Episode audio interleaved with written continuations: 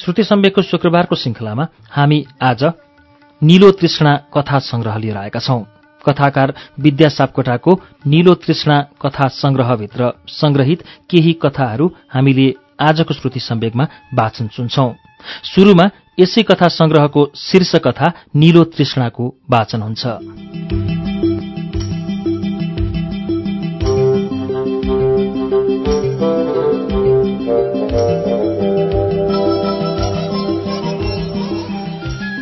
यसै पनि अन्तर्मुखी स्वभावको मान्छे म। शान्त वातावरण र साना ठुला बोटबुट्यानहरू हरेक बिहान ओछ्यानबाटै बाहिरी दुनियाँ निहाल्थे। चिया पिउने मेरो बानी थिएन। झण्डै एक चिया बसाइमै शीतले सफा पारेका चुत्राका पातहरू आफ्ना रङ बदल्थे। चराचुरुङ्गीको बदमासीको त्यो प्रतिरूप कुनै जादुभन्दा कम हुँदैन थियो। घामको चहकसँगै टल्कँदै खुइलाँदै कस्तो कस्तो बन्ने त्यो अनाकर्षक फेरबदलप्रति पनि कसो कसो आकर्षित थिएँ म। लाग्थ्यो त्यो रुख नभएर रिसाएकी प्रेमिका हो। जो मनज्ञ उदासी बोकेर तुमधुम्ती बसिरहेछ। त्यसपछि जे पनि सोच्न सकिन्थ्यो। र अन्तमा प्रेमिका विरूप झ्याङ आफ्नै खराब कल्पनाको विरुद्ध एक्लै हाँस्थे म।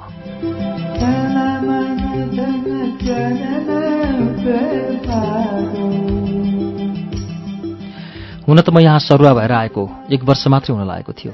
मान्छेको जङ्गलमा अभ्यस्त भइसकेको म। साँच्चैको यो जङ्गल त्यसमा पनि घामले आक्कल झुक्कल मात्र च्याउने ओसिला कोठाहरू। बाफ्रे। सुरुमा त अत्तालिएको थिएँ। धन्न इन्टरनेट सुविधाले हाँस्न नसके नि बाँच्न सक्नेसम्म बनाइदियो। बिस्तारै ब्यारेकभन्दा केही माथिको घमाइलो भुइँ फलैँचामा बसेर घामका किरणहरू ओढ्दै ल्यापटपसँग हराउने बानी पर्न लाग्यो। पछि पछि उही परिवेश आफ्नो लाग्न थाल्यो। अनुभूतिका तरङ्ग जो दिएकी थिए उसले। आफैभित्र चल्मलाउन हराउन भेटिएन पुग्ने। मेरो जङ्गल बसाई उसकै कारणले सहज भएको थियो। ऊ अर्थात् थोरै चुलबुले धेरै प्यारी मेरी बी ऊ मभन्दा सानी थिए धेरै सानी सायद कच्चा पनि। मुख्य कुरा त उसको बालापन गएकै थिएन। उसमा भर्खरै मात्र चञ्चलताका बहावहरू देखा पर्न लागेका थिए। भावनाका गहिराईमा पौडिरहेकी हुन्थे ऊ। एक्लै एक्लै मुस्कुराउँथे। हावासँगै उडिदिन्थे। पानीसँगै बगिदिन्थे। जुन हाँस्दा हाँसिदिन्थे र शीतसँगै रोइदिन्थे पनि। उसको त्यो निश्चल हाँसो निर्मल मन र बालापन मिश्रित भावले नजानी त पाराले उसैतिर खिच्दै लगेथ्यो मलाई खिचिँदै गएथे म।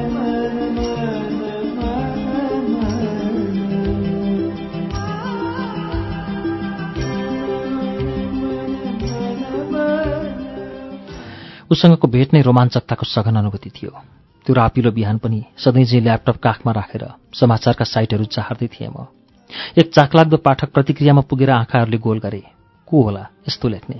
सोच्दा नसोच्दै मिल्यो परिचय सपना र चाहनासँग उडिरहेकी एक बच्ची। साथैमा थियो अझ जिज्ञासु बनाउने खालको इमेल ठेगाना। म कसैसँग सम्पर्कमा आइहाल्ने खालको मान्छे पक्कै होइन तर खै के लहर चल्यो? म तिमीसँग कुरा गर्न चाहन्छु। मलाई च्याटमा भेट्न सक्छौ? सर र टाइप गरेँ। हो अघि लौ के कुरा गरौँ न? ऊ नेटमै रहेछ। अङ्ग्रेजी अक्षरहरू राम्रै फर्माए। यस्तैमा हाम्रा कुराकानीका सिलसिला सुरु भए। छुट्दा छुट्दै भन्न भ्याइ उसले। बाई द वे म विभूति शर्मा। रसिली फरासिली उत्साही रहेछ ऊ। उसको बारेमा यति जाने मैले।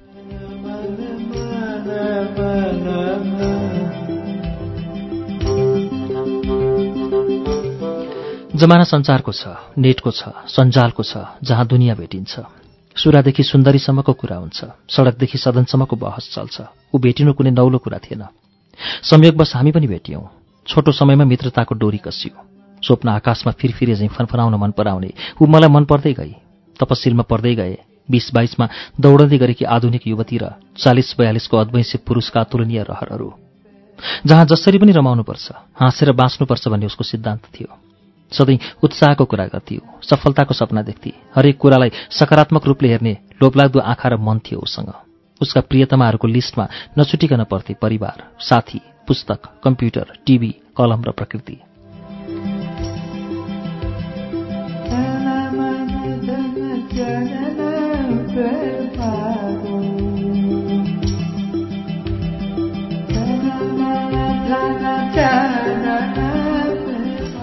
के गर्दैछु बी? म प्रेमपूर्वक सोध्थेँ। गर्नु नै के छ र? सुम्नीमा सक्न लागे। भोलि कर्णाली ब्लुज पर्सि फलानो फिल्म साथीहरूसँग भेटघाट सो लेखन। एक न एकसँग सधैँ मस्त मक्ख छि कस्तो झुर केटीसँग भेट भएछ। आफू त्यो लिस्टमा अटाउन नसक्नुको लोभले दिगदारी पोख्थेँ म। छोड न त्यो तिम्राको तिम्राहरूको कुरा केही आफ्ना कुरा बताऊ। मेरो चिडचिडाहरूको किन प्रवाह गरोस् र ऊ? कल्पनामा काबा खाँदै बोलिदिन्थे। अरे बाबा मेरो बारेमा जाने त्यत्रो उत्सुकता हुनेले खुरुक्क पल्पसा क्याफे पढ्नु नि। त्यो पल्पसा म नै हो क्या? लौ आफ्नो रोजाइमा कहिल्यै पढ्न नसकेको विषय आख्यान। उसलाई जान्न त्यसकै सारा लिनुपर्ने भयो। लिएँ मैले।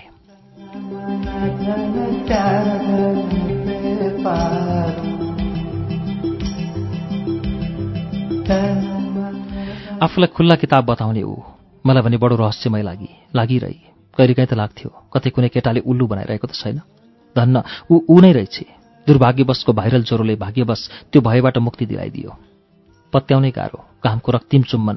फेदबाट सर्किएर शिखरहरूमा अटाउन सुरु गर्दा उसका पाइलाहरूमा सम आइपुगे रातो हाफ सर्ट र कालो जिन्स प्यान्टमा सजिएकी ऊ। उसैका सपना जस्तै रहर लाग्दै रहेछ। बलम्बु स्थित हाम्रो सशस्त्र प्रहरी हस्पिटलको छतमा बसेर कैयौँ बेर गफियौँ हामी। उसले रङको कुरा गरी रौनकको कुरा गरी। कहिल्यै पुरा घाम नलाग्ने माता तीर्थको भित्तोपट्टि फर्केर उज्यालोको कुरा गरी र बारम्बार मेरो शीघ्र स्वास्थ्य लाभको कामना गरी प्रत्यक्ष भेटपछि लाग्यो आकाङ्क्षाको म्याराथनमा दौडिरहेकी कुशल धाविका रहेछ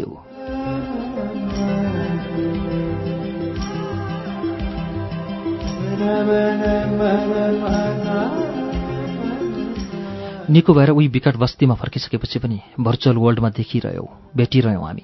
सामान्य हालचालपछि सुचारू हुने हाम्रा कुरा हिन्दी धारावाहिक चाहिँ तन्कँदै जान्थे। कुरै के चाहिन्थ्यो र? सिपालु छँदै थिए ऊ भ्रम बाँड्न। काठमाडौँको दक्षिण कुनोमा सिरकभित्र न्युरीमुन्टी लगाएर कम्प्युटर चलाइरहेकी हुन्थे।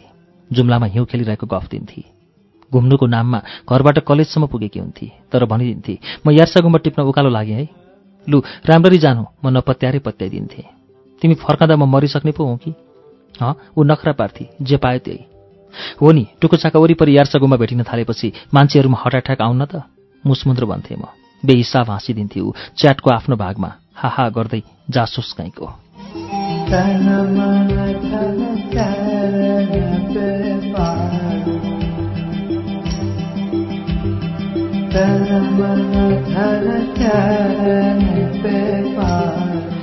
प्रकार हामी एकअर्कामा रहलिरहेका हुन्थ्यौँ। मै जान्दिनँ।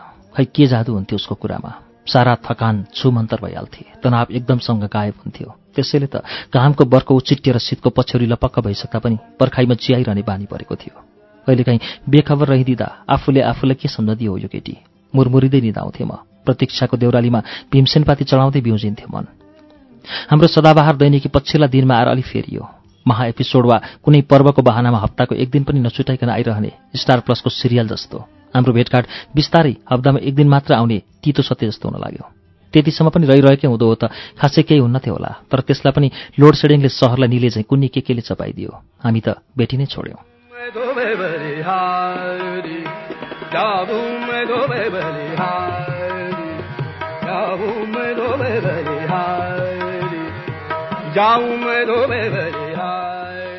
यसो हुनु के थियो। मेरा सङ्कटका पलहरू सुरु भए। अनौठो भुमरीमा थिचिन लागे म। उसको निश्चल हाँसो बेलानको बेला बिथोल्न आउन थाल्यो। यादहरूमा लहराउन लागि सुनेर काग कराएको। मैले सन्देश पठाइदिएँ त। कल्पनामै जिस्कन लागि। लौ बाबा त्यो फुच्ची त कुन बेलादेखि मलाई नै थाहै नदी। मेरो मुटुमा अखाडा जमाएर बसेकी रहेछ। त्यसका बेहिसाब घचकचाइले मन त्यसै विचलित हुँदै गयो। ठूलो समस्यामा परे म। घर परिवार सम्मानित जागिर गाउँ समाजमा प्रतिष्ठा भएको परिपक्व पुरुष म। सप्तक भएर पनि केही नभए जस्तो कोही नभए जस्तो आफैभित्र थलिँदै गएँ थिचिँदै रहेँ। जे हुँदै थियो मैले चाहेर भएको थिएन। मैले सोचेर गरेको थिइनँ। कसलाई के भन्नु? आफैले पनि के मान्नु? प्रेम आकर्षण भ्रम यथार्थ उमेर चाहना प्राप्ति त्याग प्रतिष्ठा अभिप्सा ऊ म। दुबिँदै दुविधामा पिल्सिँदै गएँ म। दुनियाँलाई भन्नु नभन्नु कसैले मान्नु नमान्नु फरक कुरा तर आफैलाई ढाँट्नु सम्भव थिएन। म यता प्रेममा परिसकेको थिएँ उसलाई चाहन थालिसकेको थिएँ सम्पूर्ण रूपमा। ऊ उता जस्ताको तस्तै कलेज साथीभाइ घर परिवार पुस्तक टिभी आफ्नै सपनाको संसार बस बिन्दास।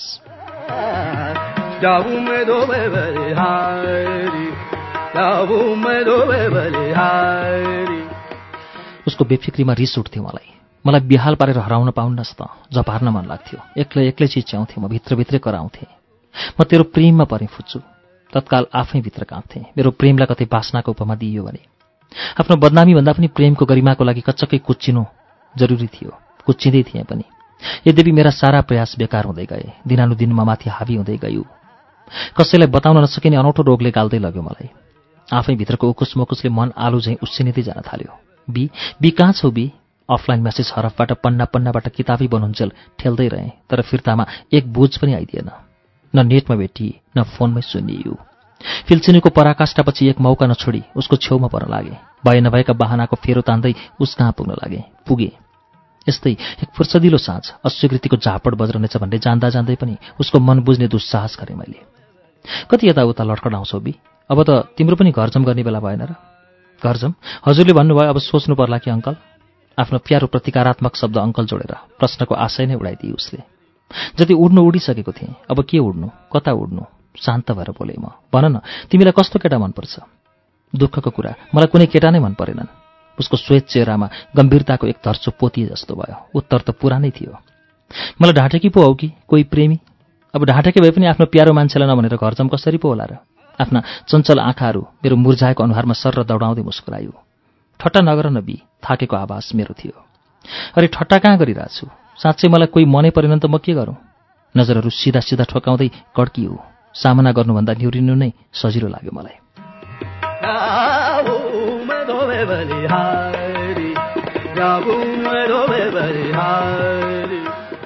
अनि बिहे? म्यारेज ब्युरो खोल्नुभयो कि क्या हो? म त मेरो बाबाले रोज्नुभएको केटासँगै बिहा गर्छु। प्रश्न र मजाकको खिचडी पकाइदिए उसले। तैपनि भन न तिम्रो रोजाइको पुरुष कस्तो हुनेछ? मैले पनि आफ्नो अडान छोडिनँ। अब के भने नि मैले त्यसबारेमा सोचेकै छैन। भन्नै पर्दा मलाई ठ्याक्कै मेरो बाबा जस्तै पुरुष मनपर्छ। जो आकर्षक होस् समझदार होस् अनि मलाई बेहद प्रेम गरोस् स्वाद मानी मानी बोल्दै गयो बाबा जस्तै भन्दा त कुनै चालिस वर्षेरी म तिमीलाई अति माया गर्छु भनिदियो भने नि। अचानक फुस्केको हाँसोलाई काबुमा राख्न सकिनँ मैले। ठट्यौलो सोधाई ठट्टा भन्ने पटक्कै थिएन। ओहो विभूति अनि बुढो कस्तो नसुहाएको? केही त शुभ बोल्नुहोस्। ठुस्स फुलियो आँखा तरेरै केही सोचे जस्तो गर्दै थपी। अँ म तिमीभन्दा बिस वर्षपछि जन्मिए त के गरौँ प्रिय? सायद म यस्तै भन्छु होला एक्कासी गालामा चड्कन परे चाहिँ म रन्थनिँदै गर्दा ऊ भने जोड जोडले हाँस्न लागि। त्यो हतभागी प्रेमी मै हुँ भन्ने थाहा पाउँदियो त हाँसोको पारो कति बढ्दो। आफैमाथि दया जागेर आयो। हुन पनि कसैले भन्यो भन्दैमा किन मानिदियोस् र ऊ? म त्यो लोग्ने मान्छे जसले आफ्नो स्वास्नीलाई माया गर्न जानेन छोराछोरीमा स्नेह पोखाउन सकेन र आमाबाबुमै पनि झुन्डिरहेन। काम कर्तव्य र समयको एकहोरो रटानले पत्थर कलिसकेको कहाँको आफू कहाँ कि ऊ? फूलसँगै पत्थर आफ्नै चाहनादेखि लज्जाबोध हुन लाग्यो। कथाको प्लट मिठो सुनियो शीर्षक के राख्छौ नि बी आफैले आफैलाई साथ दिन नसकिरहेको मनोदशामा कुनै के के केले बचायो? त्यति बोल्न सके। ओ really thanks and bye silly man आक्रान्त पार्दै ओझेल पऱ्यो गुलाफी मुस्कुराट तडपाएरै मार्ने इरादा थियो कि? अन्तत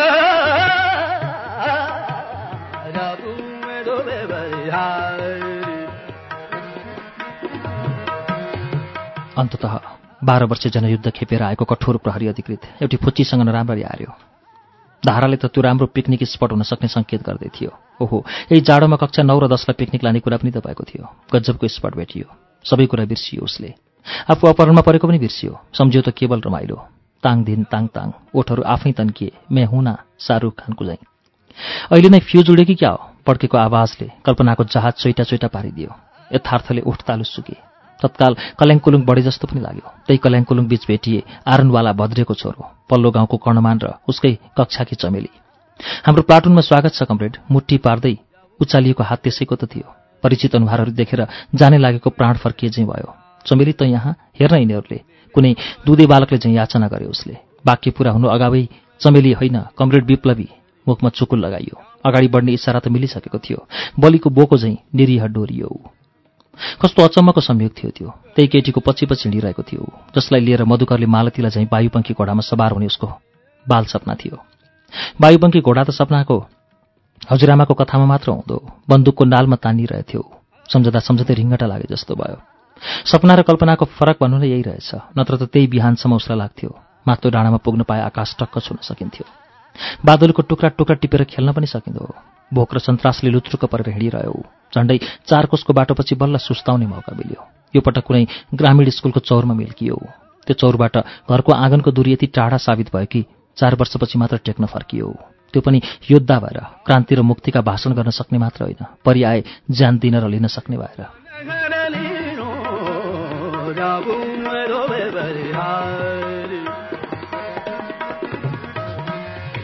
सुरुका केही दिन साह्रै कष्टकर रहे। पहिलोपटक घरबाट टाढा पुगेको थियो। त्यसमा पनि न खानाको ठेगान न बस्नको। अझ पुडा पढाइ पुरा गर्न नपाउनुको पीडाले कोपर्नुको पर्यो उसलाई। तर आफ्ना नेताले गाउँ गाउँ ठाउँ ठाउँमा बुर्जुवा शिक्षा मुर्दाबाद भन्दै भाषण गरेको सुन्दै गएपछि यो गुनासो पनि रहिरहेन। एकाध वर्षमा घरको खबर लिनु दिनु बाहेक उसले कसैको वास्ता गरेन। बिस्तारै दिनहरू सोचहरू बदलिए। गोडामा हात्तीछाप चप्पलको बदला गोल्ड स्टार जुत्ता मात्र लगाएन। जरुर धेरै कुरा सिक्यो। जान्यो उसले। जान्दै र सिक्दै पनि गयो। पार्टी र क्रान्तिका लागि पूर्णतः होमियो ऊ। यहाँसम्म कि साथीहरूले आफ्नै दिदीलाई विधवा तुलाएको पनि आमूल परिवर्तनको लागि स्वाभाविक बलिदान ठानेर ठुलो ठुलो हेरिरह्यो। प्रशासनले छोरोको आत्मसमर्पण कि बाबु चाहिँको ज्यानभन्दा पनि डेक चलेन। आँखै अगाडि अनेकौं सौदाबाजी चलिरहे तथापि क्रान्तिको एउटा पाटो भनेर चित्त बुझाइरह्यो। सोझो मगरको छोरो। सोचे तरिकाले लडिरह्यो। देश समाज पार्टी र वर्गका निम्ति। हिसाब राखेन उसले। यो बीचमा कति गुनगुनाइयो होला समानताको गीत। कति पहिलाइयो होला वर्ग सङ्घर्षको खाडल। कतिपटक उचालियो होलान् जातीय उत्पीडनको मुद्दा। कतिपटक सुनियो होला मुक्तिको भाषण। अनि कतिपटक के के गरियो र के चाहिँ गर्न बाँकी राखियो होला क्रान्तिका नाममा। ऊ गौरवान्वित थियो आफ्नो यात्रामा आफ्नो प्रयासमा। उसँग त्याग र बलिदानका फेरिस थिए। मर्दा मर्दै बाँच्नु र बाँचेरै मर्नुका अनुभव थिए। मर्न लागेको र मारिन लागेकालाई जोगाएका अनुभूतिहरू थिए र कैयौँ पटक आफ्ना जननायकलाई आघात नपरोस् भन्नका खातिर आफैलाई सामुन्य ओछ्याइदिएको इतिहास थियो। हो ऊ मरेन। गोली लागेर पनि ऊ मरेन। यो फरक कुरो। गोली खानुलाई सिटामोल निले जति पनि मानिदिएन। मान्नुपर्नेहरूले त्यो फरक कुरो।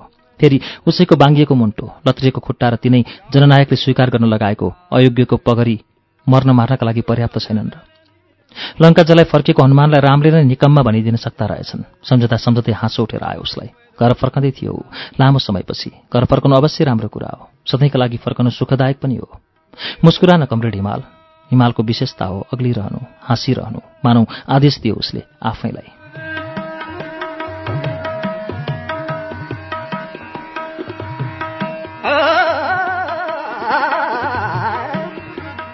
आदेश र परिस्थितिको विरोधाभाससँगै खुट्टाहरू घिस्रिरहे कछुवा चालमा कट्दै गयो बाटो र टुप्लुकियो गाउँको पँधेरो दिन ढल्किसकेको थियो। सुनसान पर्याप्त।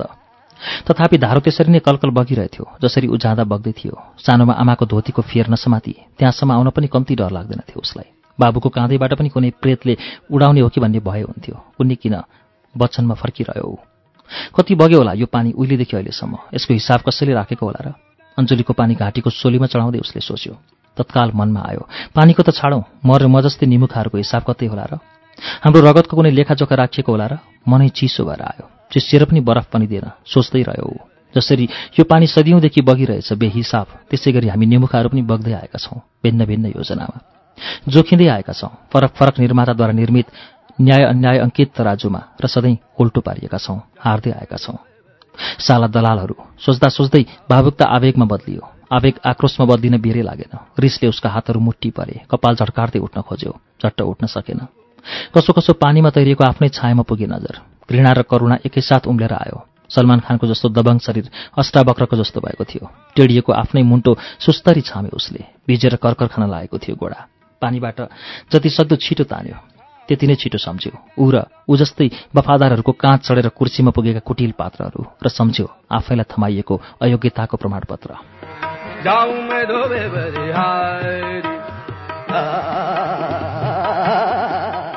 बी मेरो जीवनको सबैभन्दा प्रिय र प्रिय पात्र एकैपटक बने। सपना चाहिँ मोहक नेटका भन्ज्याङहरू एकादेशको कथा भन्न पुगे। यो सही नसक्नु र भनि नसक्नुको रोगले म भित्रको उत्साह जाँगर एवं मनोबललाई क्रमशः शून्यान्त गराउँदै लग्यो। शीताङ्ग थिएँ म। काममा ध्यान लगाउन सकिरहेको थिइनँ। सारा वातावरण नै बोजिलो लाग्थ्यो। चुत्राका पातहरूमा लुकामारी खेल्न आउने साना राम्रा चराहरूले पनि लोभ्याउन छाडिसकेका थिए। वितृष्णा यति बढिसकेको थियो कि तिनै भङ्गेरा ढुकुर चारौँलाई कहिले उल्लु देख्थे। कहिले गिद्ध ल्यापटप खोल्नुको अर्थै थिएन। खोल्नै छोडिदिएको थिएँ। अप्ठ्यारोमा आएको पिलो जस्तो भइसकेको थियो जीवन। मेरी बी हराएकी थिए नेटको दुनियाँबाट।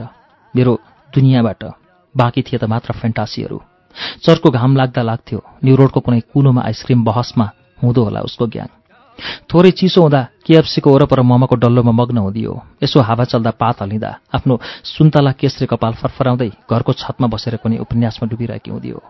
अन्दाजी अन्दाजमा जिन्दगी बि अन्दाज दुख्दै गएको थियो। यसका बावजुद बढ्दो थियो उसका प्रति आसक्ति। बढ्दो थियो उसको लापरवाही। बारम्बार गिजोल्न आइरहन्थ्यो। उही चञ्चलता उही चाहना र उस्तै उत्साहको पछ्यौरीमा ढाकिएर।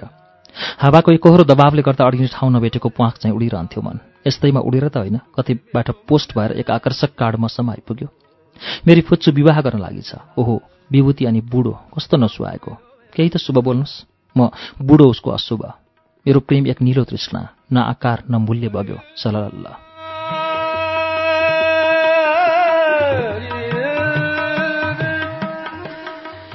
आँखैमा बस्ने सुन्दर अक्षर हस्ताक्षर मार्फतै सही खिसी गर्न छाडिन उसले मेरो प्यारो मान्छे। म विश्वस्त छु मेरा नयनहरू प्रतीक्षामा थाक्ने छैनन्। काठको तल्लो कुनाका गरिएको कोडिङले बल्छी हान्यो। मुटुमै गाडिने गरी हान्दै रह्यो। म निसासिएँ छटपटिएँ रिसले आवेगले सम्वेगले तनावले एकैचोटि छटाएँ। विवाह भनिएको दिन अन्तस्करणको बुनबुनसँगै मेरा पाइला छिटो छिटो अगाडि बढ्दै थिए। कता? सायद यही प्रश्न गर्दै थियो टेबलमाथिको सिरिजको फूल र त्यसकै चेपमा सुरक्षित उही निमन्त्रणा पत्रले